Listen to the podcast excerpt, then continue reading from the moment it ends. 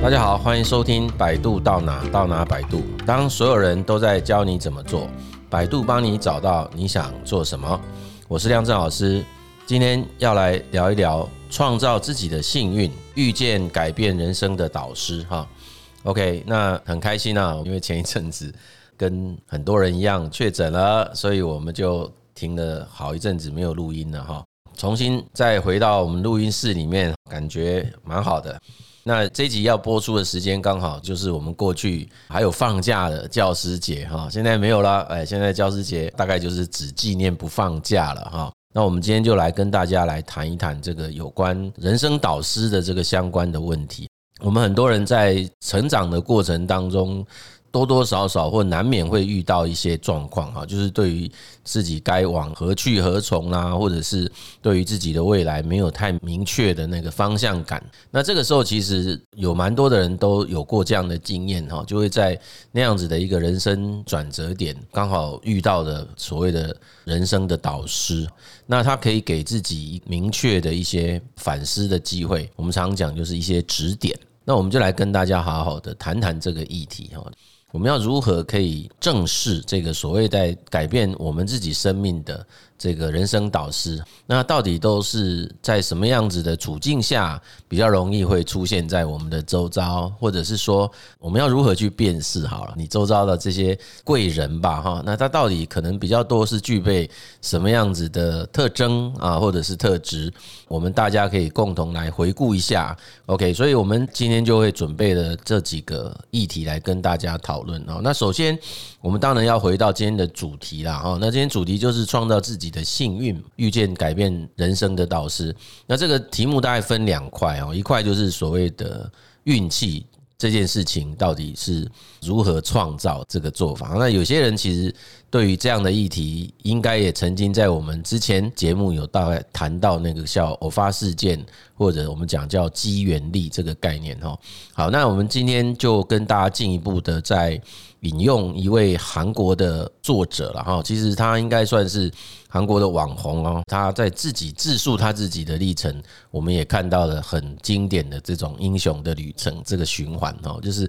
一刚开始都是蛮不顺遂的啊，甚至于这位作家叫金度润的哈，他其实三十岁才从一所二流大学毕业了，在整个成长过程当中，他有很多的计划都是在。没有任何资源的情况底下，透过一些努力哦，让这些事情可以最后如愿的完成哈。包括他自己开始经营自己的频道的时候也一样，然后他也做了一些很大胆的尝试，然后让自己就是第三大的一个理财频道的这个频道主等等等等等等。那也在这样子的一个很辛苦的过程当中，渐渐的他也从里面找到了某一些心得，因为有节目，所以他就去访谈了非常多，在整个人生发展从结果上看是比较成功的这些访谈对象哈。那这些对象包括会有奥运金牌的得主啊，顶尖的网红啊，财务自由的这种投资者啦，国会议员等等等等，他访问的据说是超过一千个人呐。那从这些访问的内容当中，他渐渐的去整理出说，哎，那到底一个人要如何去运用这些周遭的资源，然后创造出自己理想的一个结果哈？那他们这讲就是在创运呐，创造自己的啊后天的运气这件事哈。因为很多的先天条件就是不良，可是因为懂得怎么去运用这些周遭相关的资源，然后让自己可以做出一个。蛮好的结果哈，那今天就是这样子的一个机缘，然后我们来跟大家谈。那这位作者其实他也写成一本书，这个书是还蛮不错的一本书，叫《创运思维》。当他呃慢慢的整理出这些所谓的成功者自行创造出好运气的这个心法哦，里面有七种不一样的一个内容哈。第一个因素就是人呐。也就是说，要找到一个真正可以帮助到自己达成目标的那个关键人士哈。那他把他这种人士当成是啊，在喜马拉雅山要攀登圣母峰的雪巴人这样子，就是那个假设我们心中有一个非常崇高的目标要去实现，那在这个过程当中有没有很棒的向导来协助我们一起？达成那个目标哦，那称为那个就是叫雪巴人哦，这个人，那人是一个他谈到这个七项心法的第一项，也是最重要的一项啊。那后面包括还有要如何去观察你所处的外部处境，看到了整个局势的发展这件事，他讲叫做观察力。第三个就是你要如何透过一些方法增强自己前进的速度。那第四个就是作息啦。所谓的作息这件事情哦，其实就是每一天的时间的安排都应该是要妥适的去做处理跟规划，也包括自己的这种呃身体状态、生理状态的维护等等这些哦。毕竟没有一个比较好的这个时间。管理的机制跟自己本身在作息的调整上，也很容易让自己就疲于奔命嘛，哈，所以他认为这个作息这个因子是一个很重要的前置准备，哈，否则的话，我们可能会在遇到真的有助于我们的所谓的运气发生的时候，自己也没有足够的能力跟条件去承接它了，啊，这是他的想法。那再来第五个心法叫复盘哦，这个其实是一个围棋术语啦。那这个字其实很多人认为它跟那个叫 reflection 哈，就是我们讲的反思很像。那因为复盘是个围棋术语，是意思就是在下围棋的人，他们在下完之后会重新去思考整个。步骤到底有哪个地方是好的，哪个地方是要修正改进的，等等这些哈，他的意思就是我们得要有这种所谓复盘能力跟习惯，对于自己在执行某些计划、某些事情的过程当中，完成之后有这个叫做反思的习惯哈，让自己知道有没有什么地方可以再强化它的，让自己的优势可以更加提升。那第六个心法，他说就是要保持正向的态度，啦这个我把它理解，它就是比较接近乐观的思维，也就是务实的正向思考哦，比较能够从比较不顺利的情境当中运用正确的归因方式哈，让自己的心态保持属于成长型的心态哦，才能够持续抵消那个所谓负面情绪的影响啊，让我们自己的行动可以啊不会中断啊，我们会自己想办法再继续往下做下去哈。那最后一个心法。当然就是得采取实际的行动，包括要去询问你自己认为的这些周边的模哦，他们到底是怎么做的？去访问他们，去请教他们，然后让从这中间找到自己应该可以怎么做的一个方法跟方向哦，那让自己可以有机会离那个成功更进一步哈。所以其实他在这个内容当中有蛮详细的一种说明，那其中里面最重要的，他再三强调就是 key person，哎，就是你如何可以找到那个最关键的影响到你的人哈？那这个在过去我们也听到很多这样子的主张啦。那有些人的主张就会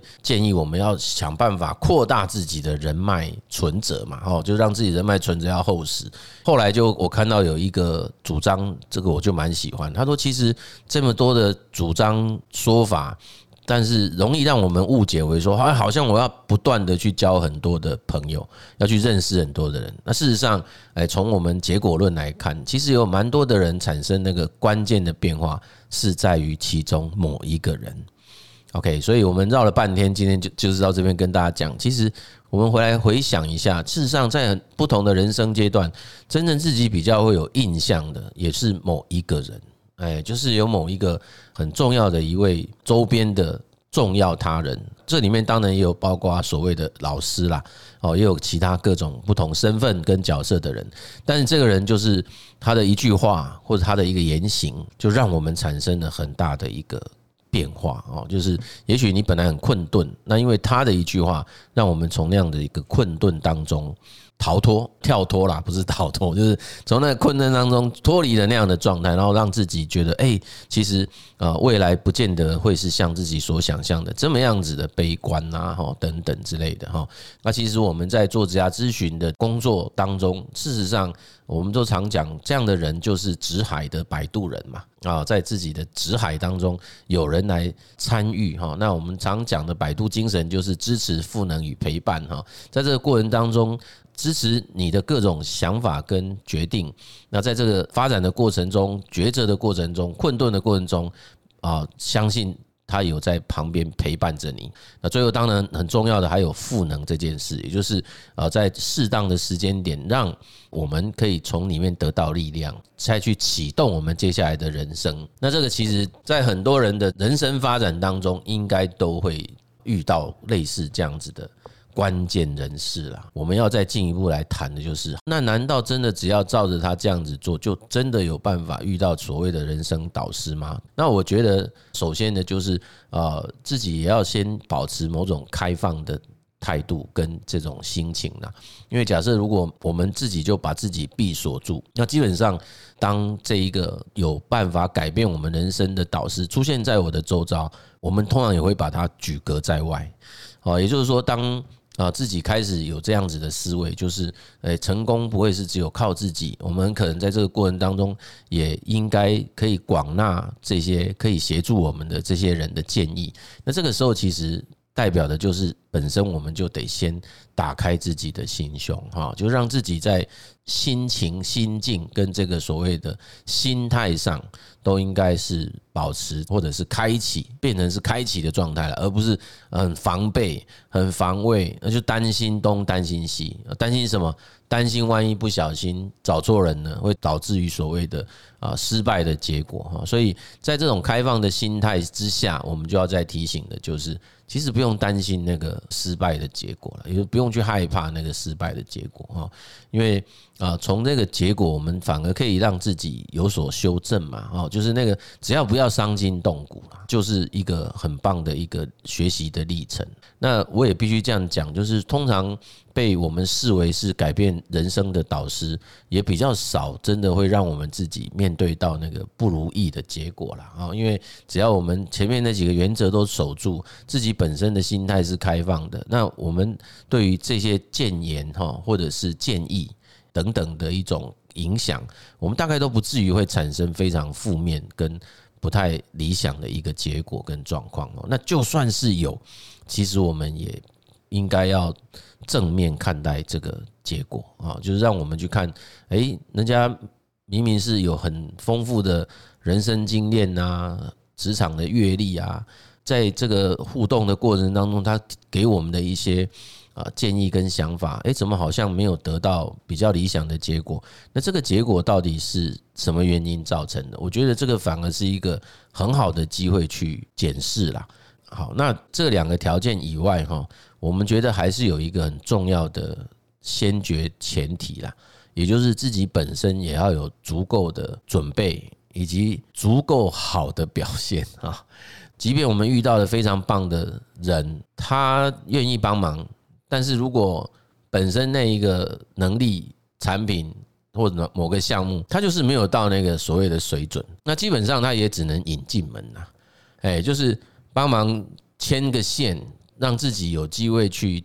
曝光或接触到一些关键的场所，但它就少了后面的续航力，哎，就是没有办法让自己真正可以跑到终点，也就在中间过程很可能。那个闽南话讲就是这种跨破卡丘了，被看透了。哎，其实你并没有具备这样子的能力哈。所以如果没有做好先期的准备，没有把自己的应该要表现的成果展现出来啊，或者是要能够提出足够有水准的这些结果或者是能力，那大概也很很难帮得上忙。概念上就是说，在真正改变自己的一个很重要的前提，还是自己也要做好。准备啊，也要有足够被改变的条件跟能量啊，我们才有办法能够相辅相成，然后让这个结果往好的方向走啊。OK，那这是两大问题啦。那第三个问题是，我们的企划同仁要求我讲一下我自己的经验分享啊，哎，就是曾经的恩师到底是在什么时间点出现？那这一题其实坦白讲哦，真的不太容易回答，原因是因为。我就发现，我就是一直是个很幸运的人呐，哦，就是在人生的不同的阶段，我其实都遇到了非常多啊好的改变我的人生导师啊，从小到大都是这样。那当然也曾经在演讲的时候讲过，比较让我是曾存在着负面啊负向经验的这些老师，但是你到了这个年纪回想起来，你都会觉得说，哦，那样子的对象其实。在当下，很可能我们会觉得不是很理想，那事实上也会发现，我们会记得这件事，那也意味着那件事情本身啊，仍然是产生某一种正面的功能。诶，因为我这些呃负面的老师，可能他会对于我们的功课成绩的表现不是一个很满意的这种评价。哎，可是我们当下并我当下并没有把这样子的评价当成自暴自弃的理由，哎，我们反而觉得说，哎，那如果真的如他所讲的，我们是不是可以再更加的努力，改变自己读书的方法，或者是考试的技巧等等，可不可以让自己可以有更好的表现啊之类的？那个是在学生时代啦。那因为我学生当很久哈。哎，我 一路上从大学，然后我是一边工作一边念硕士班，一边工作一边念博士班，所以整个历程拉得很久了。到了四十几岁都还在校园走动。哎，即便即便到现在，我都还回去啊学校在进修新的一个领域的东西哦。那这个过程当中，我相信如果以老师这样子的身份对自己产生影响的人，那真的是不计其数啦。太多太多了。那在在所谓的职场上，那也是很多，不管他是正面评价还是负面评价啊。因为我想正面的楷模，那当然我们就要学习他；那负面的楷模，我们也要学习，让自己不要展现出这样子的行为啊。所以我都认为，不管是哪一种对象，只要让我们在这个生涯阶段的某个时间点，我们认为说，哎。我从他身上的确学到了什么事情，这个学到的东西而让自己产生某种改变，我都认为那个都是改变自己的人生导师啊。那当然，自己的家庭一定是呃家庭的成员嘛，自己的啊亲人啊家人啊，这个肯定在整个人生的过程当中也都会对自己有很大的帮助了哈。OK，所以其实这个问题我在回答上来讲。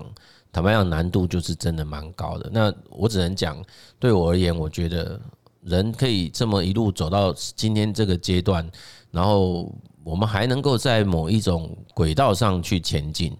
也还能够自己如自己心中所愿去执行自己想做的事情，这个绝对不会只靠自己一个人的力量哦。这个过程当中有非常多的。人都在帮忙哈，十多年来，我们主要的，我个人主要的领域也是在生涯的教育或生涯的服务这一块。那当然也遇到了很多在这个领域指导过我的哈，然后影响过我的人生导师哈。那这些对象啊，真的是啊很多，太多太多了哈，没有办法一一点名啊。这个也跟大家在这里报告跟分享。那至于说在什么情况下出现？我觉得哈，回到我们前面提到的那两大原则了哈。我个人认为，的确就是在心中要保持着啊，所谓开放。那我与其讲开放，另外一个我常用的语汇，它叫 humble 啊，就是一个比较啊，让自己谦逊的去看待、去面对我们所遇到的这种外部的处境啊。先让自己的内在处在这样子的位置上，我们才比较有机会可以。遇到愿意来协助我们的人啊，这是我的看法。好，所以你要问我在什么情境，我会讲：当自己内心保持谦逊态度跟心态的时候，比较容易会让我们可以接触得到这些可以改变我们一生的人生导师。OK 啊，好，呃，我最后还是要讲一下，就是说，我们如果从题目这样来看，人生导师听起来像是一个。活生生的人 啊，那事实上不一定啊。其实有些人他的人生导师就是书啦。那这个书当然不纯然只是一本书这个概念，而是这个作者所传达的意涵。这件事情深深的影响了一个人。这种情况，我觉得我个人也是非常认同这种说法哈。那这里面只要有一句话真正的好好的影响到你，那我觉得那个那本书。那个作者啊，虽然你没有亲自的跟他见面，但是他也是算是一个叫人生导师的啦。哈，好，所以包括一句话、一本书、一场演讲，甚至是一次的旅行，一种机缘下的遇见，啊，那这个常常都很有机会在这种我们自己迷茫不知所措的时候，给我们非常棒的提醒。哈，那也可能会。在我们这种人生相对最低潮的时候，也可以提供给我们对未来的希望，然后拉自己一把。所以在今天这个节目，我们也要特别感谢了哈，曾经改变我们自己生命的所有的这些所谓的人生导师哈。也许有一天，我们也正在扮演这个别人的这种生命之光这样子的角色啊，所以我觉得这个是一个蛮值得这样子深思的一个课题啦。OK，我们这一集的节目呢就到这里。如果大家喜欢我们的节目，欢迎大家可以订阅，也帮我们分享，让更多的人可以听到我们的声音跟我们的想法哈。谢谢您的收听，百度到哪到哪百度，我们下集见。